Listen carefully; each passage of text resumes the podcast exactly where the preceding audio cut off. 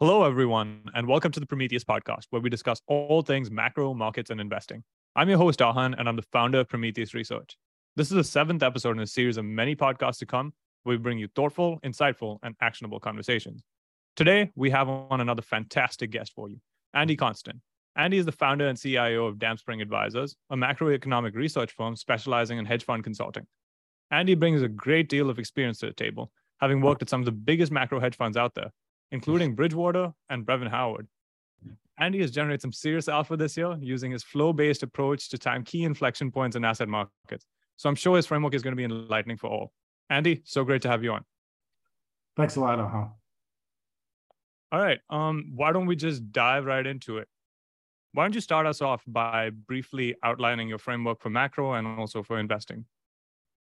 Yeah. So um, let me talk about alpha, which is the macro that I'm we're going to spend most of our conversation on. Um, I do also uh, spend a fair amount of time trying to think about beta, but um, as it relates to alpha, um, my framework looks at what I think is um, the necessary uh, table stakes that one needs to um, trade macro, which is an understanding of uh, growth and inflation and its impact on asset prices. Um, and I think this is fairly common now, but um, a very important part of my framework, particularly given the context of the last few years, is um, the risk premium channel. And in the risk premium channel, uh, assets as a class are either preferred versus cash or um, cash is king and assets are um, trash. Um, and that channel is again a cable table stakes, I believe.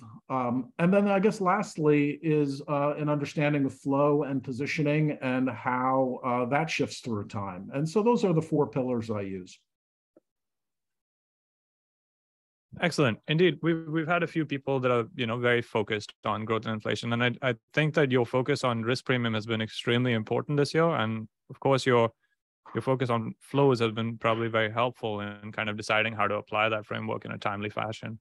Um, now, I think before we get into those those two components, maybe we can take a little step back and talk a little bit about alpha, right? So maybe you can start by outlining your thinking about what is alpha, what are the characteristics of alpha, and how do you generate sustainable alpha?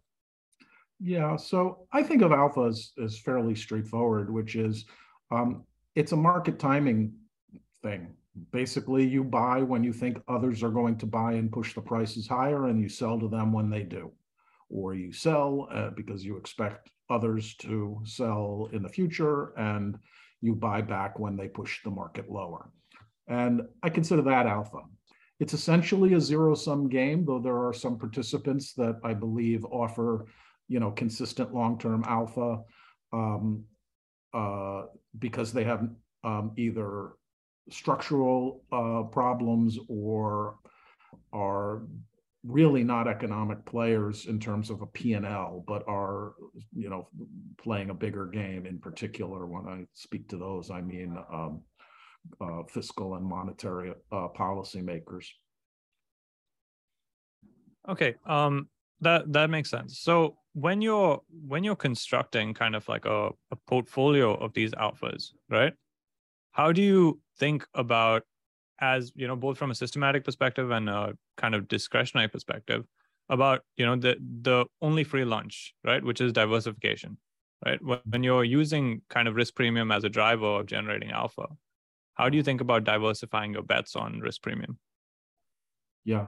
So I guess at the high level, through time, I look to have uncorrelated alpha streams, meaning whatever assets, portfolio of assets I have, um, I trade those assets because I believe I have long-term alpha, and long-termism, you know, that's always degrading and it's always needs to be revi- refined and improved and all that. But let's just say I have an alpha for trading bonds and an alpha for trading stocks, and that those that the positions that arise from that those two alphas generally um, the when I think I have alpha in one does not necessarily correlate to when I think I have alpha in another. And so those alpha streams themselves are not correlated. At the same time, um, we know that asset prices can be correlated. So once you have the alpha streams that are uncorrelated, that doesn't solve your problem. You still need to look at your portfolio construction. And so that's a, what I consider portfolio construction, ex ante portfolio construction, and risk management overlays. Um, and those basically are okay. So we happen to, and again, it's not expected, but even in uncorrelated alpha streams, I could want to be long bonds and short stocks. And I may want to have a max position long bonds and short stocks. Um, in that circumstance, I am very exposed to rising growth conditions.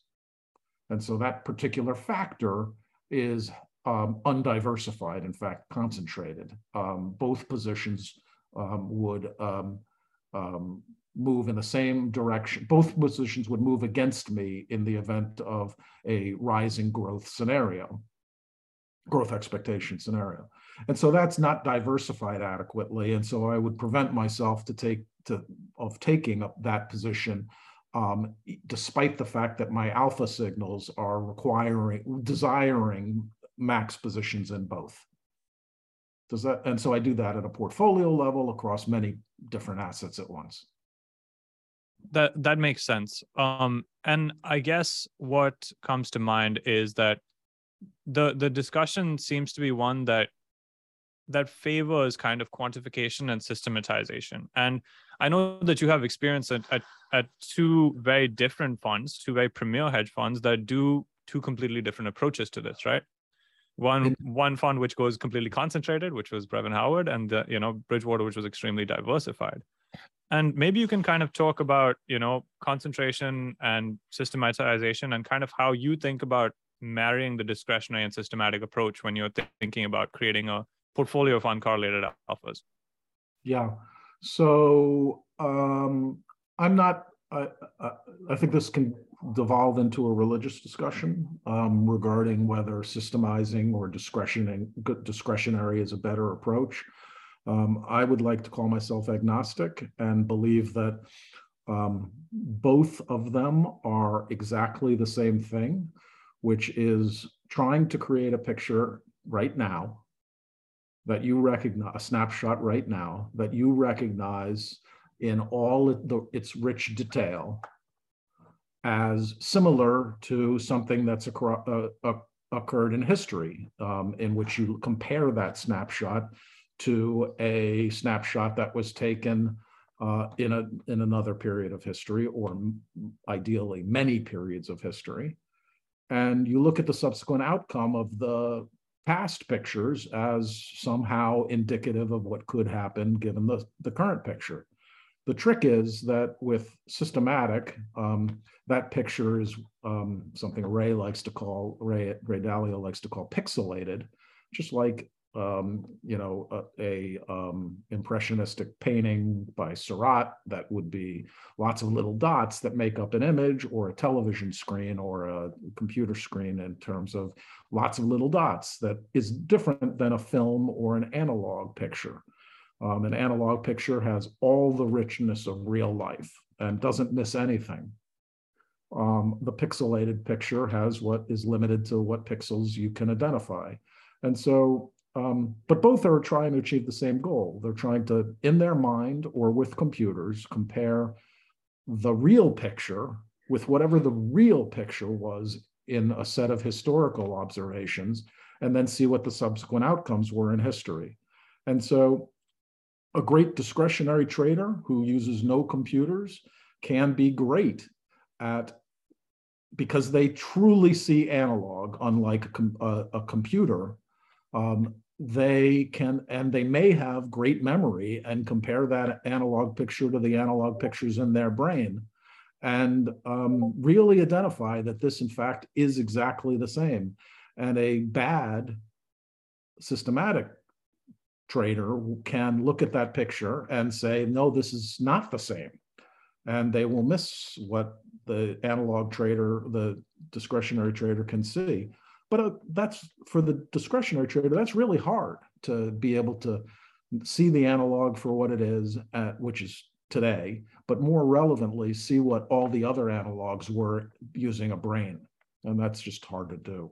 So I'm not um, I, I, would just like to say that you know it would be great if the if if an analog if a discretionary trader could really do what they say it would be great to computerize it and that would be my goal and so for me personally um, i'm a one-man shop and com- competing but um, there are 150 person um, smart smartest minds i've ever met at Bridgewater with 30 years of doing exactly what I'm describing in terms of systematic trading that are, you know, filling in those pixels at ways I can never possibly achieve. Um, but I try each day, I try to systemize something. Right. So it's, it's very much an evolutionary process, right? Like where you're continuously kind of trying to systematize as much of your logic as you can, but you're also trying to capture as much rich kind of discretionary picture as you can at the same time so that you can actually right. trade. And the process is, and I guess my point is the process is still the same thing. Looking mm-hmm. at reality and compare it to historical reality. And, you know, history doesn't necessarily repeat itself, but, you know, knowing what history has done is useful. Um, and so, yeah, I mean that's a, it's it's a goal. It's not. A, and by the way, Bridgewater hasn't created an analog picture of the world using computers. They just try really hard to do it. Exactly, and it's a it's a constant evolution. And I, I think the the thing with alpha is also that it the closer you get, the further it seems to move away, right? You know, you have more people trying to try to approach these systematic strategies. And as a result, you know, things that may have existed at one point in time as potential alpha sources, you know, start to dwindle or you have alpha decay, right? Absolutely. Okay, I think we have a very good understanding of kind of what you're trying to construct in an alpha portfolio. Now, I think now is a good time to get into the levels you're trying to pull to generate this alpha. So sure. maybe maybe we can start by kind of talking about risk premium and what it is, you know, and does it vary by asset class and how you generally think about it. So maybe we start at the big picture of what risk premium is, and then we can go into separate asset classes. Sure. And I will tell you, over the last couple of months, um, my thinking on this has evolved in a way in which I think I've made a new insight, at least for me. But um, I think it's so, anyway, I'll come back to that point, but let's just start at the high level, which is um, why do people buy assets when they have cash? And the answer is um, they are willing.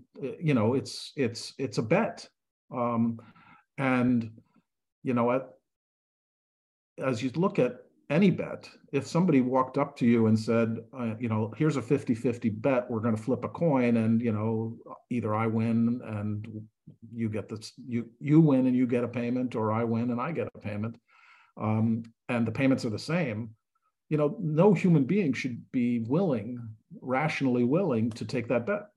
Why do they need volatility in their cash holdings simply for, for no expected return? And so people with cash generally think that way. I, uh, you know, before I deploy my cash, which will prevent me from spending in the near term, um, I want a expected return. And um, and so they get that no matter what asset they buy, as long as that asset has um, the potential of when they need the cash to deliver less than what they um, originally lent to the um, other side, um, they need a expected return. And that expected return is what I consider risk premium, and it applies to anything that is volatile, um, anything that may change in price versus cash. Um, and so uh, when you bring that to um, to markets, you know, it's um, the riskier the thing is, the more risk premium you would expect to receive. Um, so that's one level of things, and then the other, and so the the volatility of your of the investment is one level of things, and then the other thing is um, uh, there are periods in time when um, people have lots of cash and there are fewer investments than people would like. Um, and there are times when cash is very dear and where um, there and there are a lot of investments looking for investors. Um, and those times are sort of a, a monetary phenomena where um, risk premiums uh, fluctuate based on you know how dear is cash versus how um, available cash is. And when it's available, risk premiums are low, and when it's dear, not, not um, you know uh, rare to have excess cash around, um, then uh, risk premiums are wide. And so those are the two high level points on what drives risk premium. Um, and for a long time, and this is where I'm my I'm starting to rethink some of this idea. You asked about individual assets. Well, the same thing should apply to them. Um, you know, if you compare one asset to another, you should desire the same expected, the same risk adjusted return, regardless of what asset you buy. And so, and when you have a portfolio of assets, you may actually get a higher risk adjusted return. Um, and that's why building a balanced portfolio is free money, as you described earlier, which is all of these assets on their own should have the same expected risk adjusted return. But because those assets aren't correlated, a portfolio of those assets will have a higher risk adjusted return. And so, you know, that's basic theory. And I believe it to be arbitraged by participants who say, um, you know, my portfolio has a lower expected return because it's becoming more volatile. So my um, natural um, desire is to reduce my portfolio size. Or my portfolio is likely to experience drawdowns because money is getting tighter because the Fed is not buying treasuries anymore. And so I want to shrink my portfolio. And the same thing should apply to assets, which brings up the thing I've been thinking about lately, which is um, assets, asset arbitrage means that all expected returns should be about the same with each asset on a forward looking basis. Um, and sometimes an asset be, can, can become um, volatile on its own right without having an impact on the volatility of other assets. Modest vol- impact, but not necessarily related. Um, it's what I call idiosyncratic volatility. And so I think we've been seeing an incredible um, um, increase in uh, long term um, bond volatility with that's met you can measure for you know home players you can measure with the move index um, as compared to the VIX, which is relatively stable. And so it seems to me there's some idiosyncratic increase in volatility expectations of volatility in um, 10-year bonds versus equities, which should be arbitraged by people selling 10, preferring to sell 10 years and buy um, equities. Um, and so that you know that's something i'm working on now. That's that's excellent. Um i i think um a few things that i'd like to explore when it comes to that. I think the this this idea of idiosyncratic volatility um can is there a way of thinking about it you know going back to the original framework where the idiosyncratic volatility is largely a function of the the growth and inflation outcomes right? So if you if you think about um we're talking about risk premium and that risk premium should be fairly stable across asset classes right? Because ex ante we can't really know what environment we're going to go into. So we have this stable kind of expected return for a given level of volatility. And that's a separate aspect to discuss as well right whether volatility and and, and expected return should scale together or not right. um and I, I wonder whether you can think of this uh, idiosyncratic volatility or you know this idiosyncratic change in, in risk premium as really just a function of what the dominant you know growth and inflation environment is.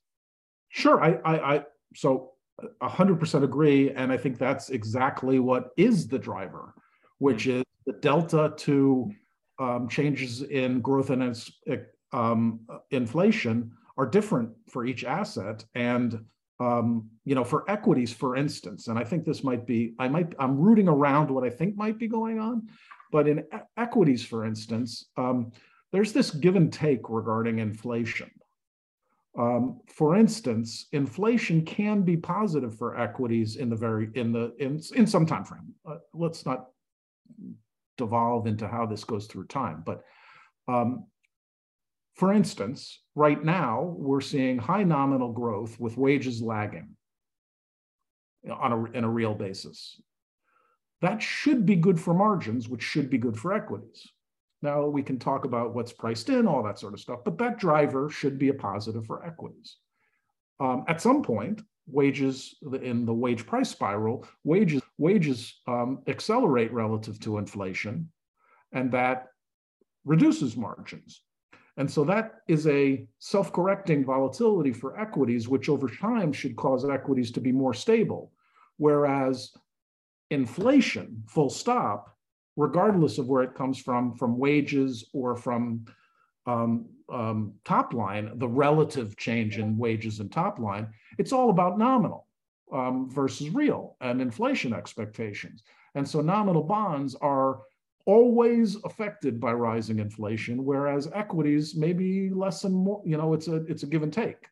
Um, and so the delta to inflation, so that plays out by the delta to inflation being um, very strong for nominal bonds and weak and, and volatile and um, near zero and volatile, sometimes positive, sometimes negative for equities, which to me means equities are less risky than um, to that factor than bonds, and that could that could have something to do with um, what's going on. But yes, I I think it only could be coming from the relative sensitivities to the principal drivers. Um, there's some other, you know, modest idiosyncrasies, idiosyncrasies that could occur um, regarding who holds bonds versus who holds equities and flow related things, but the framework should be broadly applicable um, that the volatilities can differ and perpetuate. That makes sense. And uh, you know you can tell me if you agree with this characterization because this is kind of how i've been thinking about it. It's it's that during a period of what we are calling stagflationary nominal growth variable cash flows given you know at a particular point in time if they are higher than fixed cash flows they probably need to command a little bit more value than fixed cash flows which are being eroded by inflation Yes, but the, the, it would have to be true also that those variable um, cash flows are um, nominal. Yeah, right? absolutely. That's that's yeah. They have to vary in a way that is advantageous when um, to to, and they might not, like in periods when wage inflation is um, dominating, that would be a negative. So it's it's the give and take more so than it is the absolute direction um, that I think I'm dealing with. But yes, broadly speaking, what you said is consistent. Okay, I can, uh, and I guess the the last uh, element before we go on uh, to flow is uh, this idea of volatility and expected return, right? Um, what you kind of alluded to at the outset is that you know on a risk adjusted basis you should kind of expect similar returns on assets and you know you've you've talked about this idiosyncrasy but the the the question i think that comes to mind is that you know should returns kind of scale with with vol then your expected returns there's vol and there's risk and those are different. So my framework is risk. And vol is a measure of risk but not risk. And no one knows what risk is. And there are lots of different ratios besides Sharpe ratio that try to do that, but none of them are right. And so what I'd say is is is um, expected returns um, vary with risk, um, and the um, shortcut is they vary with vol. In your in your mind, how would you triangulate kind of risk? You know, if if no one measure does it for you, we probably want to put together a bunch to kind of get a sense. And so conceptually, how do you put that together? So I, I, you know, my my two strongest drivers in my risk premium models are um, drawdown and um, and uh, and vol. So you know, those are the those are the big ones. You're going to get most of it with those two. Okay, yeah, makes Sortino, sense. Like people use Sortino. I, I, I, you know, I like that. It's fine. It's a good measure. Um, but there are lots of other interesting ones. Um, I actually, you know, as I think about investor um, investor conditions, it just matters a lot to me. Um, the tolerance of a drawdown when you're up 100% is just different than the tolerance of a drawdown when you're um, down 20%. Um, and those those hit differently. And so it's not just uh, so it's not just drawdown, it's also drawdown given performance that I think affects investors. Um, and you know, it's just a human nature to say, you know, I, I just made 100% on my investment and gave back 20 um, versus um, making 20%, losing 20% on your investment and then being faced with another 20% drawdown. People react differently to that. And I think um, that is uh, needs to be included. Yeah. So this segues nicely into the, the next kind of element of, of your framework, which is flow, right? Uh, which is largely probably a function of, you know, various investors' volatility tolerance and their do- drawdown tolerance given performance. So, you know, in and obviously there's a there are many ways over time to kind of track flow and try to, you know, anticipate flow. Mm-hmm. But in your mind, kind of why don't you go through kind of the the major drivers that you've seen this year and how you've been thinking through them. Sure. So let me just uh, so the the for many years, at least at least through COVID, and certainly farther back, uh, the flows that have dominated all other flows have been uh, fiscal and monetary flows. Um, so that's what mostly I'm paying attention to, and at at a detail level, and very little else matters. Um, however, let me paint a broader picture. The idea of flow for trading alpha is that what one wants to know is when someone is going to trade uh, before they trade you want to know what their direction is and what their market impact will be and what you want to do is trade a little bit before what they um, trade and um, uh, right when they're finishing you know un- unwind that trade um, and that's what flow is supposed to do and you know ideally you would have their ticket in front of you um, so what i want to do is have everyone's um, buy and sell ticket in, in front of me before they execute. Um, and so that's my desire. And so what I need to know about that is every single investor um, in the world, um, what they hold and what they will likely do um, in the event of um, things that lead them writing that ticket.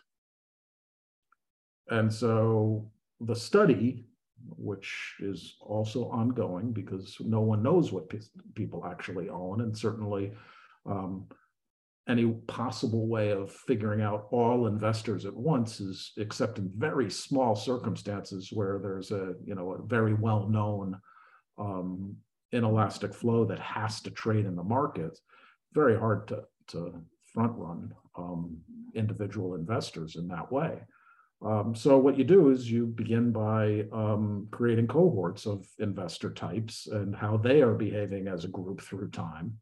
And so my goal with my flow is to know every single cohort's positioning and how they behave through time. And so that's what I do.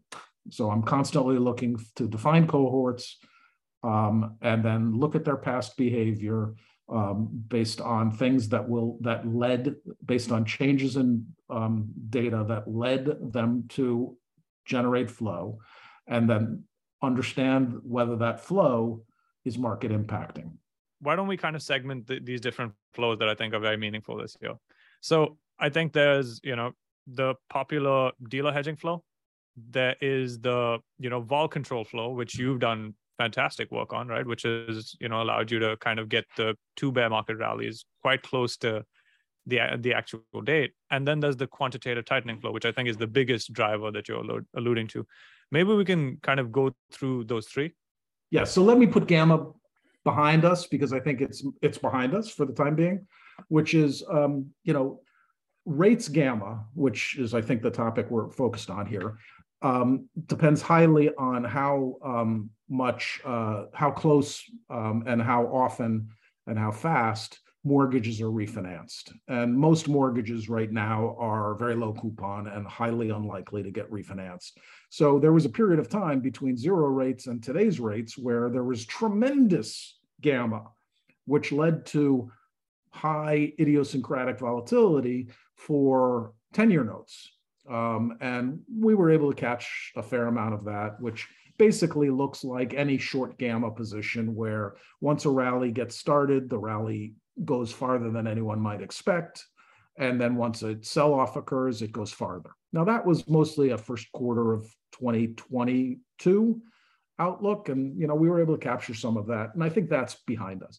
Now, there's equity gamma, and I've spent a lot, way more time than people probably want to hear about the um, JP Morgan asset management um, gamma um, at quarter ends. Um, but there's a bunch of great um, uh, Twitter personalities and sell side um, analysts that uh, really track the sort of regular gamma that occurs through each expiration. And, you know, having been an equity derivatives specialist for the first half of my career, I have that stuff. I just think that there's, um, it probably gets more coverage than um, I could create any additional added value. It's part of my portfolio signals, but you know, it it matters. It matters a lot in certain cases, and I highlight when it does. But you know, there's great coverage of that. So let's move on to um, um, the deleveraging flow, which I think has been um, very important. Um, and it comes back to risk premium, which is um, your natural, uh, a portfolio manager's natural desire um, when some combination of drawdowns and higher volatility expectations occur, their natural desire is to shrink the size of their portfolio. Um, and every seller needs a buyer. And every buyer is looking at the same thing the seller is looking at, saying, geez, why am I going to increase my portfolio given you know, recent drawdowns and uh, of, of possibly their own portfolio um, and um, higher future expected volatility. Why am I going to take that down? And the answer is they demand a risk premium and they are very elastic, where the seller may be inelastic, and that results in price declines. And so deleveraging results in price declines because for that very, very basic reason. Um, and releveraging re- re- have the opposite impact because everyone wants to relever when the volatility, portfolio volatility looks like it's coming down and drawdowns are behind us. And option markets allow people to delever um, in a known way when if you are for instance a portfolio manager that systematically owns uh, put options um, you don't have to do anything. You just watch, and you know if you're good, you might time out of being able to sell your puts when they're worth something versus letting them expire. But regardless, you don't change the, your portfolio size because you have the protection. On the other hand, the person who sold you the puts is absolutely doing doing your deleveraging for you and releveraging for you by their dynamic process. So the market is a deleveraging and releveraging entity um, for very fundamental reasons. And in 1987, where I started my love of markets was when I was on the Brady Commission, and I, you know, with five other guys, figured out the impact of of portfolio insurance, which is a um, deleveraging, releveraging flow that was systematic, um, without without the middleman of the one the person who sold the puts. Um, so how do you know whether deleveraging flows or leveraging flows are going to occur? And my my first process in that was to build something that made sense to me about um, what metrics would people use to um, delever. Um, and so I have a forecast of the not a forecast, what I believe is the real time level of leverage that an invest set of investors would likely have given the outlook. And that's gotten very extreme in uh, the end of June and got very extreme again in the end of in the end of September and into early October for that matter.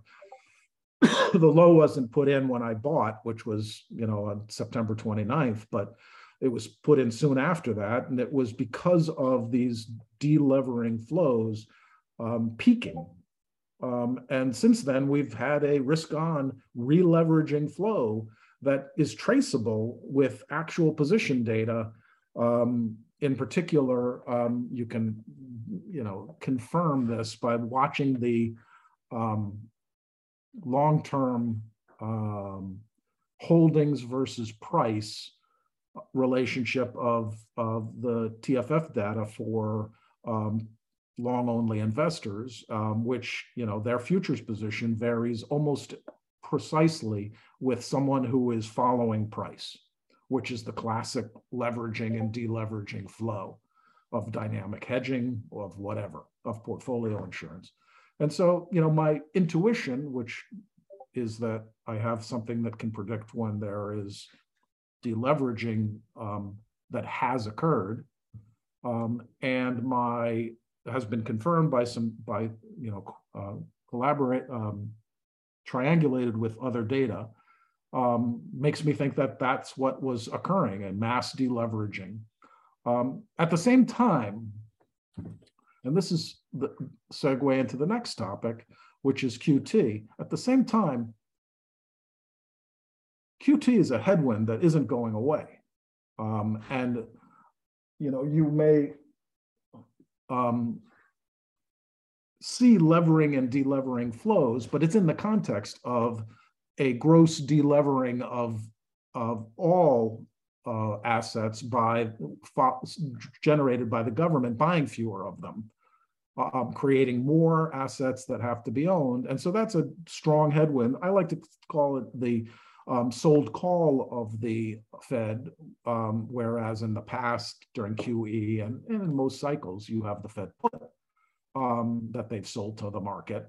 Um, now we have a set sold call. And so while we concede levering and delevering being um, a cyclical phenomenon, like I described, um, we still are dealing with a headwind of QT, and that's not going away. Before we get into QT, um, which I'm very excited to get into, um, I I'd like to get a sense of kind of what is it that in your mind is driving the levering and delevering, and I I think I've heard you in in in the past allude to you know two big drivers being essentially correlation and vol, right? And um, I guess a follow up to that is how much of this um, this kind of combination of correlation and vol is coming from stocks and bonds drawing down together, forcing more delevering than probably what we're used to. You know, for the sake of the audience, in you know previous iterations of you know equity bear markets, you probably had a situation where your equities went down, but your bonds went up. So as a result, you had to net those two exposures out to get back to balance, right? But in today's state of the world, we actually have both of them drawing down together, which results in your portfolio vol in aggregate rising. So maybe you can expand on that idea a little bit if you agree. So I completely agree. Um, and um, I'll focus on the driver first, which is um, so let's start step back and say why should bonds and stocks correlate and why should bonds and stocks not correlate? And um, bonds and stocks should correlate if risk premiums are moving because they're all assets and are all scale with risk premiums. Um, so when risk premiums are moving, bonds uh, contracting, bonds and stocks go up, and when risk premiums are expanding, bonds and stocks go down. Secondly, um, though I mentioned the um, the loose and sometimes um, opposite correlation toward inflation, by and large, when inflation is a driver, bonds go down. When inflation is rising, bonds go down, and stocks by and large go down. Not as much, and so they're but they're still correlated, um, just not as strongly. And as I said, sometimes negatively correlated, um, but again, not strongly. Um, so then there's growth. And when growth goes down, stocks do badly and bonds do well. And when growth does, does, um, does well, stocks do well and bonds do badly. Um, because you want to own a lemonade stand when there's growth, you don't want to have lent to the lemonade stand. So, what have we had for 40 years? We've by and large had inflation not being a factor or falling, um, and risk premiums being supported by um, relatively easy monetary policy and confidence that whenever growth became a factor, um, accommodation would follow. And so in the last 40 years, those conditions have resulted with inflation falling um, and growth falling and yet accommodative um, um, financial conditions, you've seen both assets rally over the long term, but over the short term, um, own, growth has been the principal variable that's gone up and down. Everything else has been sort of secular. Um, and with growth going up and down, bonds and stocks don't correlate. So that's what everyone's counted on in the in the classic in all portfolios of any sort. It doesn't matter whether it's 60-40, risk parity, whatever it is. If you own both, you got screwed. Um, so here we are where um, correlations have gone um, have become strong stock and bond correlations, though that's really reversed in the last um, um, recent time period, which is interesting in its own right. Um, over the course of the last year, we've seen inflation rising as a driver and risk premiums expanding. Um, and so the risk part of the risk premium expansion is the acceptance that that correlation is no longer a hedge, which results in higher portfolio volatility and drawdown expectations. If you no longer are hedged, your portfolio is more volatile. And so people have wanted to delever and have continuously delevered, not just because of QT, but because of the macroeconomic factors that are driving risk premiums, uh, sorry, uh, inflation expectations higher, um, and um, growth has really not been a factor. There have been times when there's been a little bit of a recession fear, um, and bonds have rallied and stocks have fallen, or there's been times like today where um, bonds are underperforming because um, there's optimistic growth expectations, I think, in the in the market versus extremely pessimistic a month ago. Um, but the high level point is correlations are now um, um, posi- are positive and expected to stay positive. And I don't think that's a reasonable expectation long term uh, because of how positive they already are. And so that's one of the factors that I look at, which says people are overestimating idiosyncratic volatility. So each asset volatility, they're overestimating, in particular, fixed income, but also equities and commodities and gold and other things. Um, and also overestimating the failure of portfolio um, diversification. Those combinations of things are resulting in as high as a delevering factor as I've seen um, twice this year. Um, and I mean seen in decades. Um, so um, the vols are high, but they're not as high as they have been in crash. But the high with the correlation be, being positive has been, you know, ver- result results in portfolio diversification. Sorry, portfolio expected um, volatility, expected risk being much higher than anyone had expected, which has resulted in a delevering consistent with that, what we've been seeing is that this is probably one of the strongest periods of uh, zero correlation in both equity markets and bond markets. Well, equity markets probably in Q2 when when it really, you know, the the inflation kind of took off, and till date we still see what you're saying in terms of when these portfolios have to gross down together to reduce their exposure. One week's declines results in next week's declines because you have to continue to meet your vol target, which is lower than your, what you're probably realizing because of higher correlations. Right, exactly. And, and you know, that sort of um, self-perpetuating delevering and relevering is why is to me why we've had such high portfolio vol. Absolutely. So but they drive each other and I, I, think you're absolutely right that there, there are definitely limits to how much of this that uh, you know we can continue to do because there's only so much we can delever at a given period in time.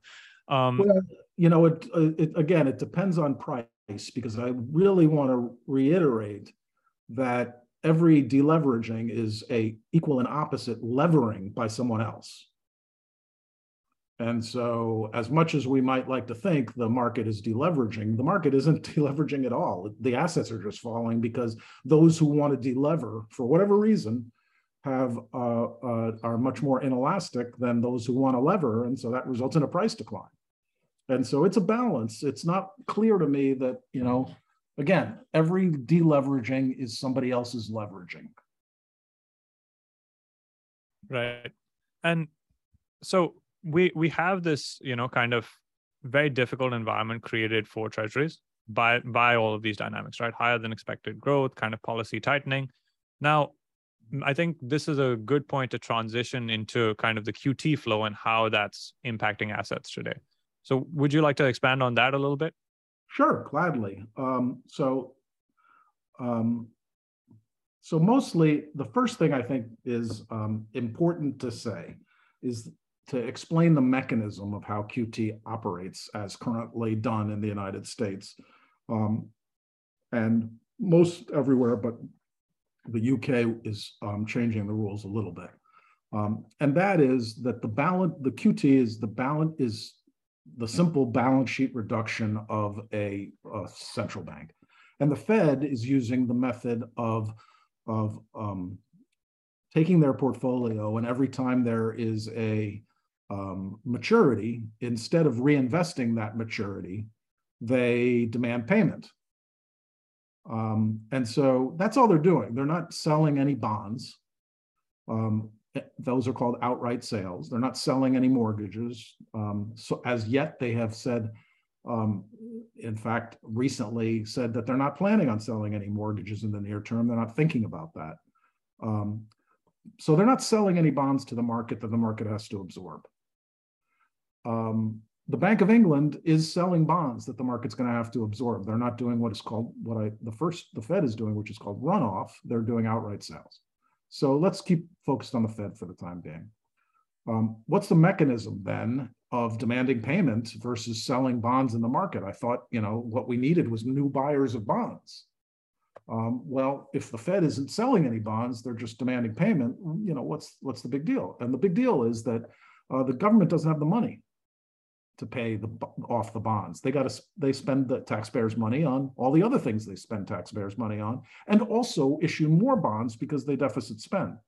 Now, so they don't have the money to pay the Fed, so they have to issue more bonds than they otherwise would. Normally, those excess bonds would have been bought by the Fed if they had reinvested the proceeds, but they're not. So those excess bonds now have to go into the market. And so the Fed's bonds that are maturing are sold by Treasury into the market. And so that's the mechanism. Um, so now what's happening? How do you measure that? And how do you measure the impact? So um, there's another flow that is happening, um, which is the size of the deficit. Um, so not only does the Fed, sorry, the Treasury have to issue bonds to excess bonds that the Fed isn't buying to pay off the Fed for what's running off. But they also have to fund the government. So they also have, and when the government runs at a deficit, the um, government has to issue bonds. So those are coming already. Um, and so now let's track the deficit. And um, in May of, of, um, of this year, uh, the government announced in the quarterly refunding announcement, which is, you know, by the time this posts is going to probably have happened. Um, but um, they announced that they actually are going to run a surplus this quarter, that quarter. And so they aren't going to sell any new bonds. Well, that's something. No new money demanded by from the private sector only the money that they were letting run off from the Treasury, which uh, from the Fed, which had just started in, which hadn't even started in May, had just started in June. Only those bonds were going to be needed to um, um, be absorbed by the market. And so part of my June call was that the uh, quarterly refunding announcement um, had indicated that there was going to be less supply of bonds in the market. And so assets could be supported. So, So that's an important dynamic to follow, which is how much is the government actually going to sell? Because that's the transmission mechanism of QT. That's what puts pressure to for um, asset returns to, to expected asset returns to rise, meaning risk premiums to expand, um, assets to fall. That's the pressure. And so you have to look at what the Treasury is going to issue more so than you need to know how much the Fed isn't going to buy. Andy, I'd like you to expand a little bit more about how this treasury supply is impacting portfolios through what is commonly known as the portfolio rebalance channel and how that's kind of a drag on assets. Right. So I find it more intuitive to think about QE, and we can just reverse it. But um, the way QE works is the government buys, the Fed buys bonds, and somebody has to sell the bonds. Somebody who wanted the bonds has to sell them. And so um, now they have cash and they wanted bonds. And so they now have to look out to the market and say, I, I, I got to reinvest. And so they buy corporates. And corporates um, are just like bonds, except a little bit of credit spread. So the, the, the little bit of risk goes out to the curve. Um, and um, corporates, often the corporation themselves, when the guy who sold who sold the government the Fed their bonds, their treasury bonds, buys the corporate, these guys are the seller. And so the corporation sells the, um, the corporate bond, and now they have cash that they need to invest. And so they buy um, often share repurchase. So they buy equity. But some of the buddy who had the equity now has cash and they want something else. So maybe they buy a meme equity or a crypto. And as I said on past podcasts, um, somebody who had a meme stock or a crypto buys a Lambo. And that's how it works. And all along, the every asset gets bid up a little bit because the Fed bid up the Treasury, which bid up the corporate, which bid up the stock, which bid up the meme, which bid up the crypto, which bid up the Lambo. And each of those things um, is how it works through the portfolio channel. And when there's more bonds available than a bondholder doesn't wants to own, they say, gosh, and this is the QT mechanism, they say, gosh, I got to sell something else. So they sell an equity. And then somebody who has an equity says, for me to buy that equity, I'm going to have to sell, sorry, a corporate. And for me, who who just um, bought a new corporate, I'm going to have to sell equity. And then the equity guy has to sell his meme stock, and the meme stock guy has to sell his crypto, and the crypto guy has to sell his Lambo. And that's how QT tightens. And so that's the portfolio channel. And it, again, what I'm talking about is at, at a nuance level, which is that portfolio channel is the lever is what the um, treasury decides to sell. And to the extent they sell T-bills, there's very limited impact because those are very low duration and very low risk, and there's plenty of demand. Versus if they sell 30 year bonds to fund the government's runoff, that has the maximum impact. And so it's a combination. And then there's quantity, which is are they also simultaneously running a, def, a higher uh, increasing deficit or a, or a decreasing deficit or even a surplus in some cases? And that whole mechanism is um, of, of composition and um, and uh, quantity is um, what you have to watch to have a more nuanced view of, you know, the impact of QT. Also, I'd uh, I'd like to add that in today's environment, given you know the idios- idiosyncratic vol that you've highlighted when it comes to long treasuries, um, you know, long bonds, we're actually in an environment where the bid for treasuries at the long end is a lot weaker given you know all the things that are happening when it comes to inflation and risk premium dynamics which means that the the the the ability of the government to finance itself at current rates is extremely hard so as a result the only adjustment mechanism is through higher rates right yes yeah um, and that's i mean we've seen and this is an important factor which is people didn't sit on their hands when they knew that the government was going to be issuing a bunch of bonds. Um, rest of world governments like China and Japan have sold a quarter of a billion, uh, a quarter of a trillion bonds in the last year. Um, hedge funds um, have sold um, um, futures um, equal to about $100 billion over the course of the last year across every point in the curve, not just a curve bet, but every point in the curve. And um, US banks have sold a quarter of a trillion dollars worth of their bond inventory um, in the last nine months. Um, people have been selling along with the fact, uh, front running the fact that the, the Treasury was going to be selling and the Fed wasn't going to be buying. And so part of that has to have been priced in. It's just a question of how much. Right. And the, the reason I, I highlight that is because in previous episodes of QT, you could actually find quite a strong bond bid because the conditions were were adequate to facilitate, you know, disinflation. So having long bonds was probably not as bad as in this environment. So when you go out and make space in your portfolio, you were probably happy to take on long bonds earlier, but now you probably have to take them on because you have to. Yeah, mm-hmm. investors are saying, look at the conditions. And in particular, I just mentioned three entities central banks, foreign central banks, um, hedge funds, and banks. And the three common things about them is they can either print money or are highly levered. And so they've been selling aggressively, and the buyers aren't them, and there are no other levered buyers around.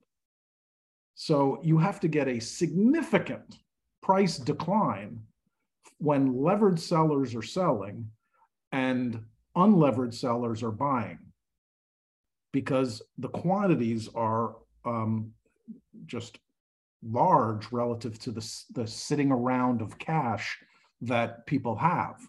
So, you know, that's partly this elasticity issue. Um, the buyers of bonds just have to have highly elastic demand and really don't buy much unless prices fall a lot.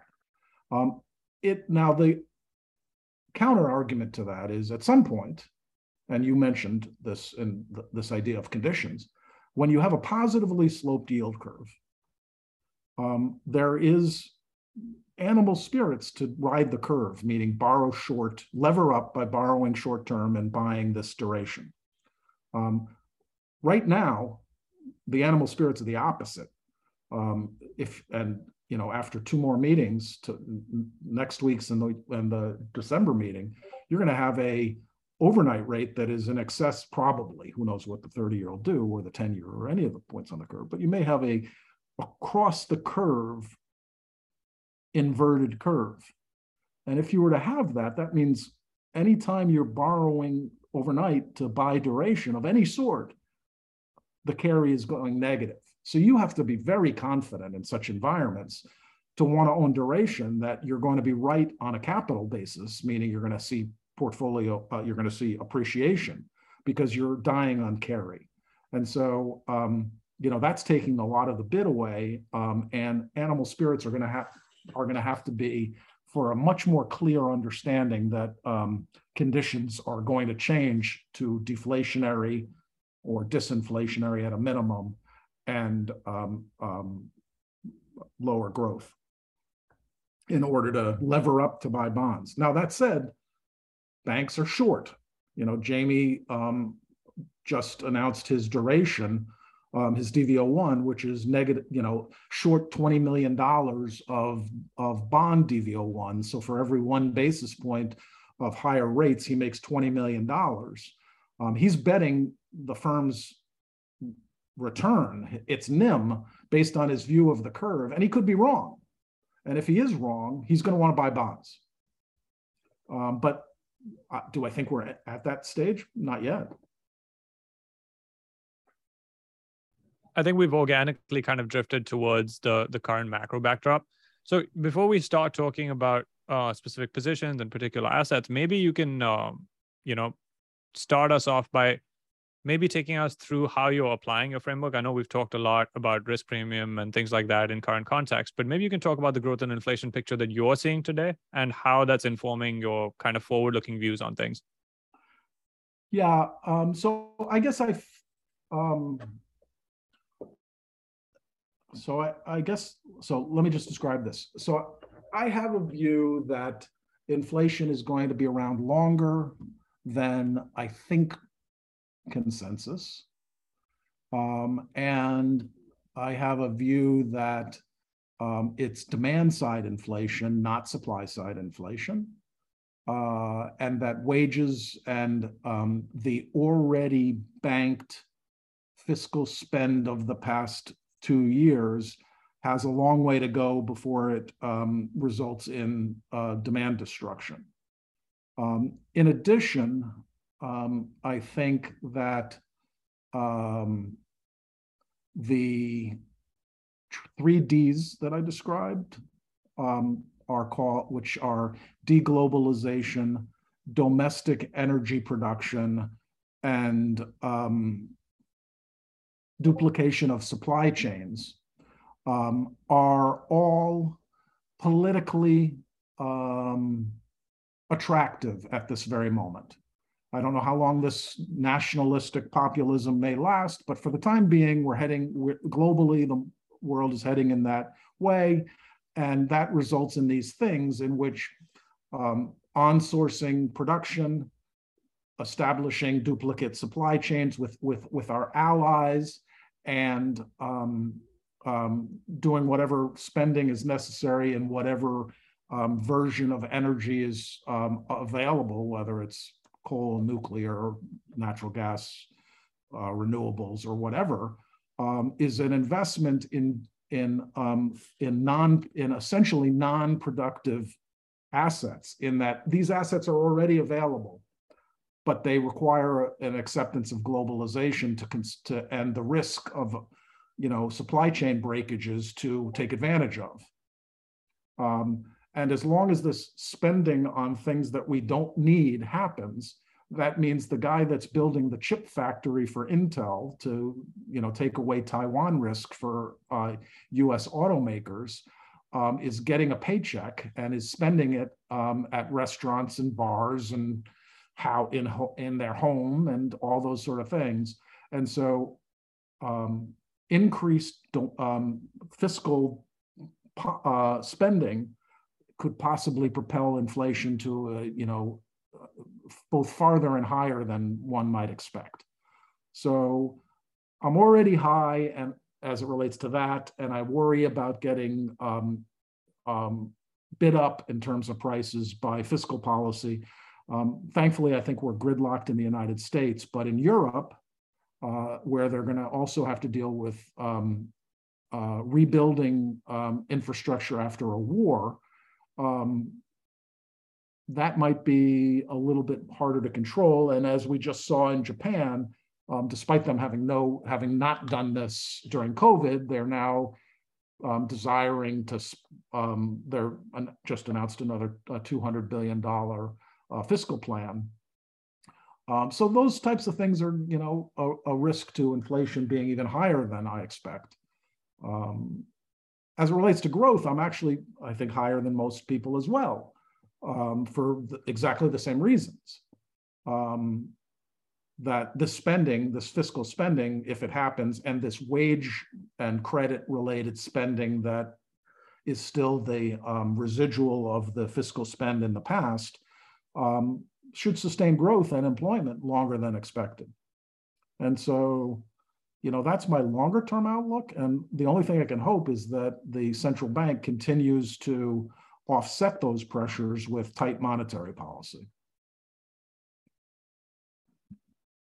So we're recording this just ahead of um, the November the November second FOMC.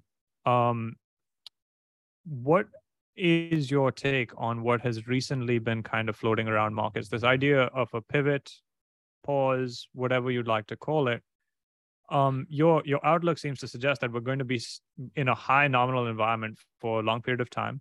Um, I'm not sure about how much of the balance of inflation versus real, but you know, I would I would hazard that it would probably be more inflationary than than real. And how first off, I think how how far do you think the Fed needs to go? What pace do you think they need to go at? And is there a point where you think that okay we know that this is kind of an optimal level for terminal relative to what's expected i'll throw out a bunch of memes at, you that i use on twitter one is i think the fed will be higher for longer um, which is a Dumb and Dumber um, reference to um, their comments of higher and longer. So I think they'll be higher and long for longer. And thank gosh, um, the um, I wrote last uh, summer story of Goldilocks and the three pivots. Um, thank gosh that early pivot seems to now be um, no longer part of the dialogue. They may st- still pivot now, but back then people were talking about pivoting in before they had hard, even hard hiked rates more than you know 150 basis points. And so you know I think that's gone. Um, and now the question is soft landing or um, higher or for longer. And you know I don't think that um, I think it's more likely it's higher or for longer.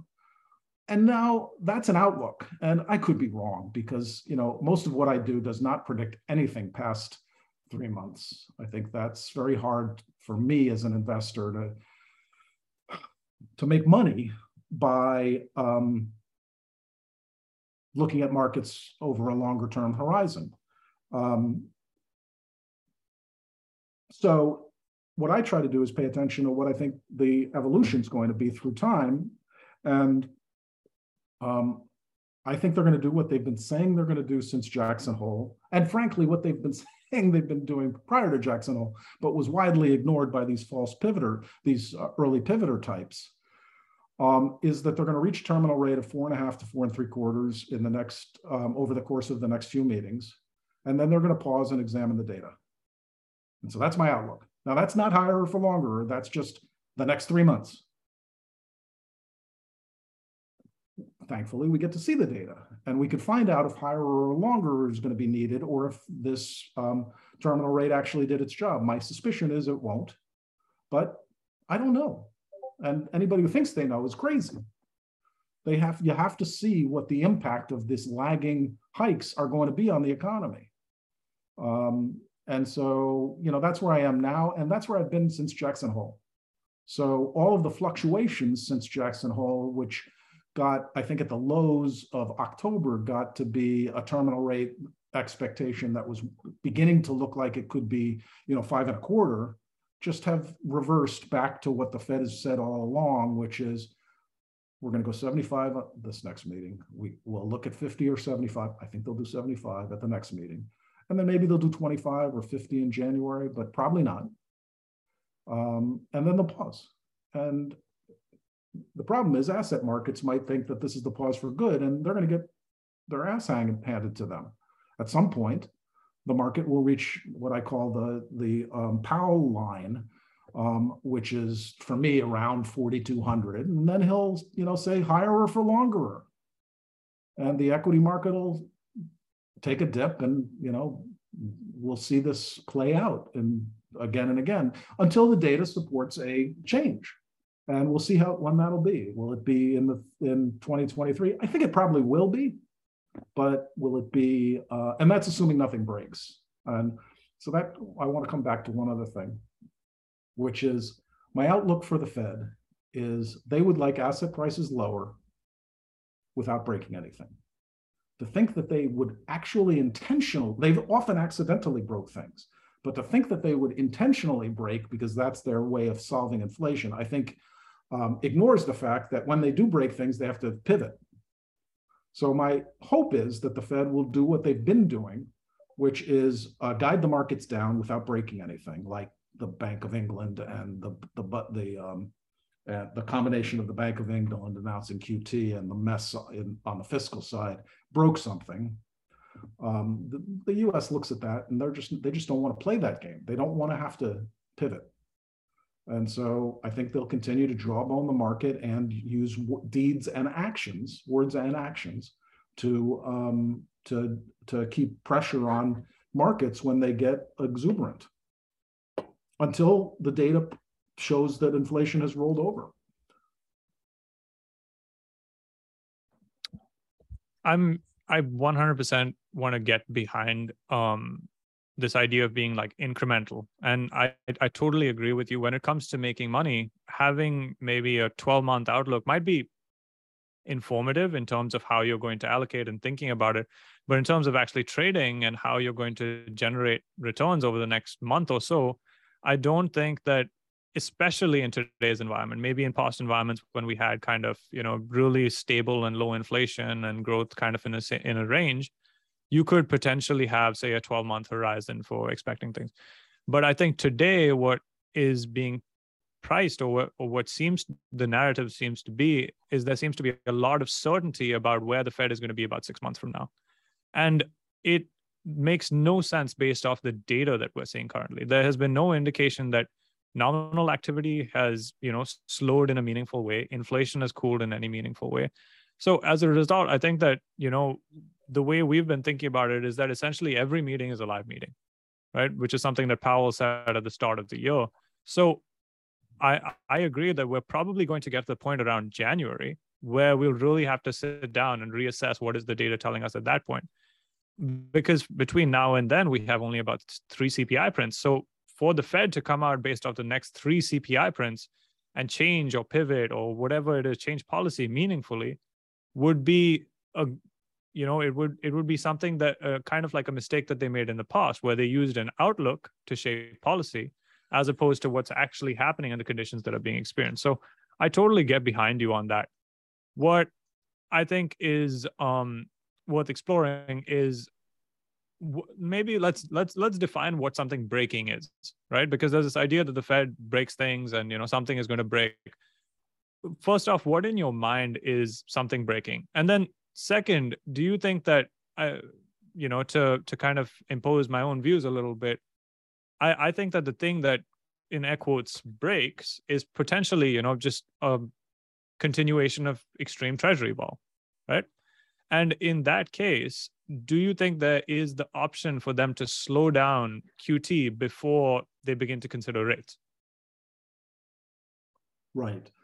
Firstly, I think that um, great investors can make money in all environments at very differing in, horizons. I personally can't make money and never have been able to make money on things past much past three months. But you know, my colleagues at Bridgewater can't trade you know, you, you move a you move $75 billion worth of 10-year notes, which is a position for them, only equal to 100% of their assets.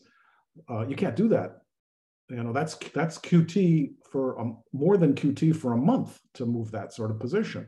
So they can't do it. They can't trade on a three-month horizon. They have to trade on a longer horizon, and they're doing a great job doing that.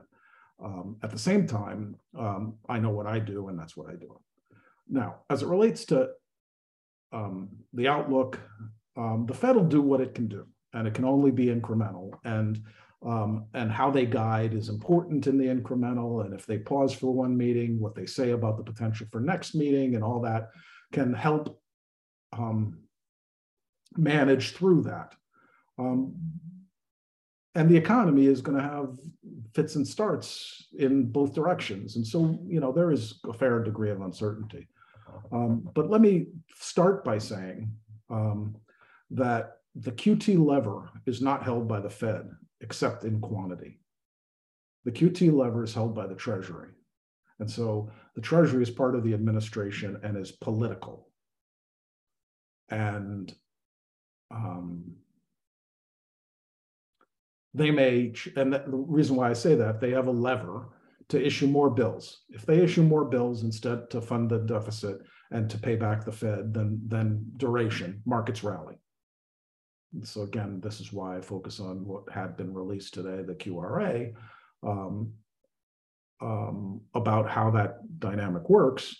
Um, they have a lever and they're a political agent. So that to me is informative. And I'd want to pay a lot of attention to when they use that political leverage. Um, to me, it's if they if if we're still um, dealing with this market weakness in um, um, 2024, that lever's getting pulled. Um, now, will it happen in 2023? Depends. Um, which brings up the question of breaking things. And to me, breaking things is, um, you know, is a lot of garbage, frankly, that people talk about. I, I just, it's a it's a pet peeve of mine. I am. I completely agree with you. By the way. Yeah. Um, so I just generally don't like to um, think about these sort of, not think about, I think about them all the time, but extreme language. Um, so what was happening in the um, LDI was a reasonable uh, in Britain, which all of a sudden everybody in the world knows what an LDI is out of out of thin air. But um, when something like that happens, when everybody knows about something called an LDI or a inverse um, or or a double inverse floater like in 90 uh, IO like in 94 um, or they find out about a guy named uh, that um, was the um, the portfolio manager for the pen, the Orange County Pension Fund. That's what I mean by breaking. Some out of the blue financial distress occurs. Um, long-term capital. That's another good example. Um, Enron. You know, times where individual entities that are potentially that are both generate contagion throughout the financial system and are large enough themselves so that that um, markets become dis- dislocated are is breaking something. And it happens um, for lots of various reasons.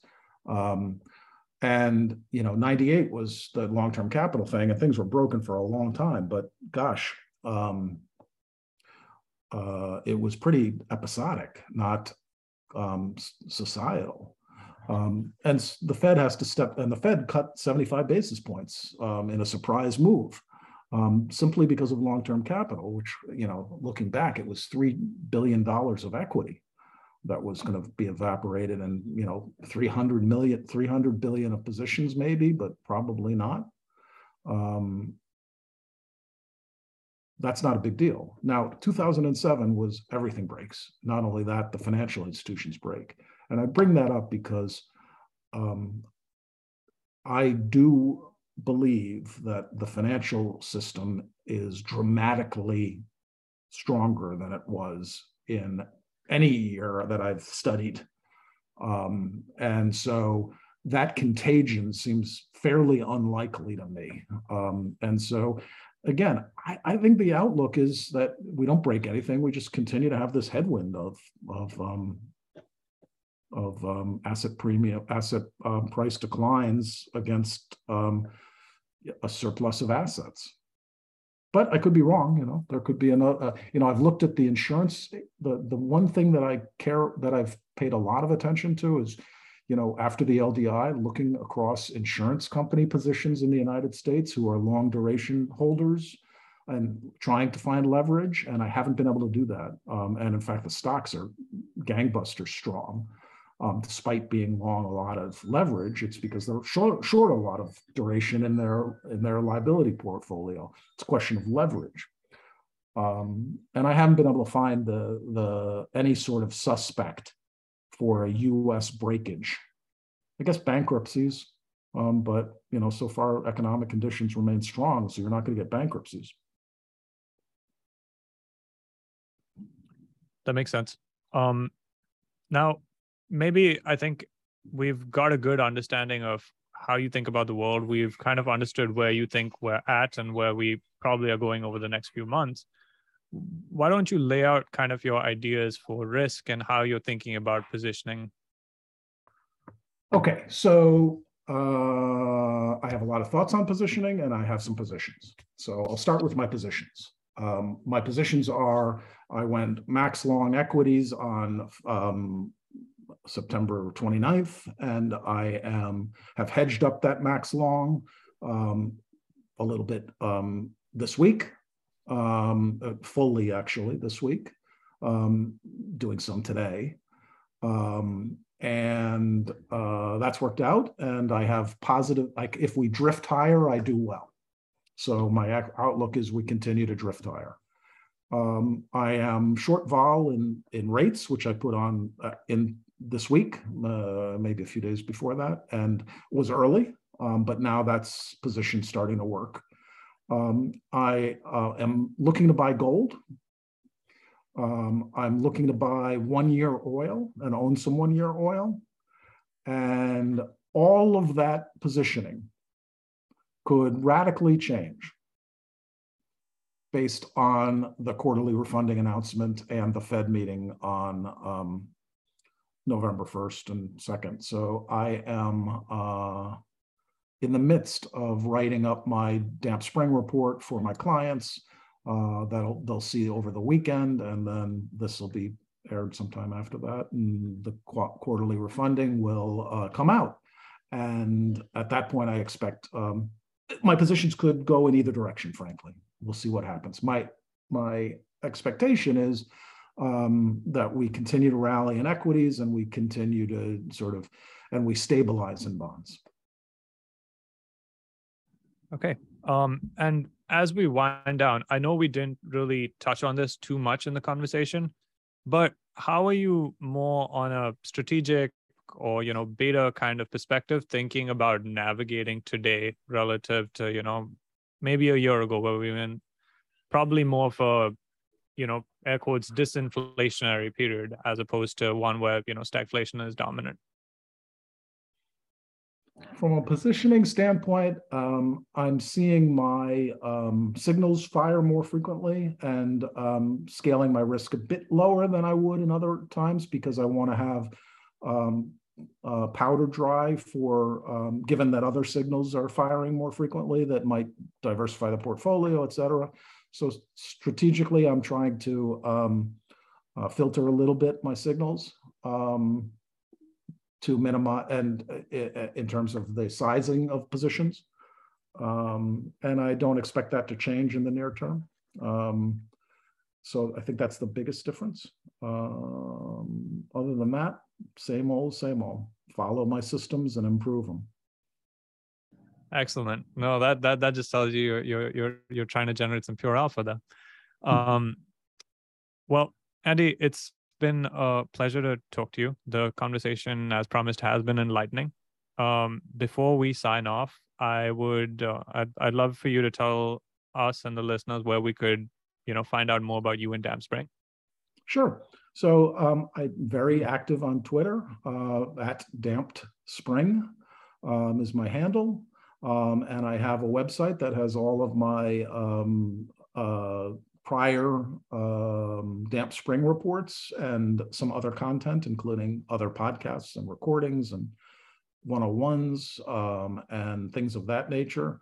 Um, and if you're interested, I also, though I'm I currently have a wait list, I do offer some uh, more um,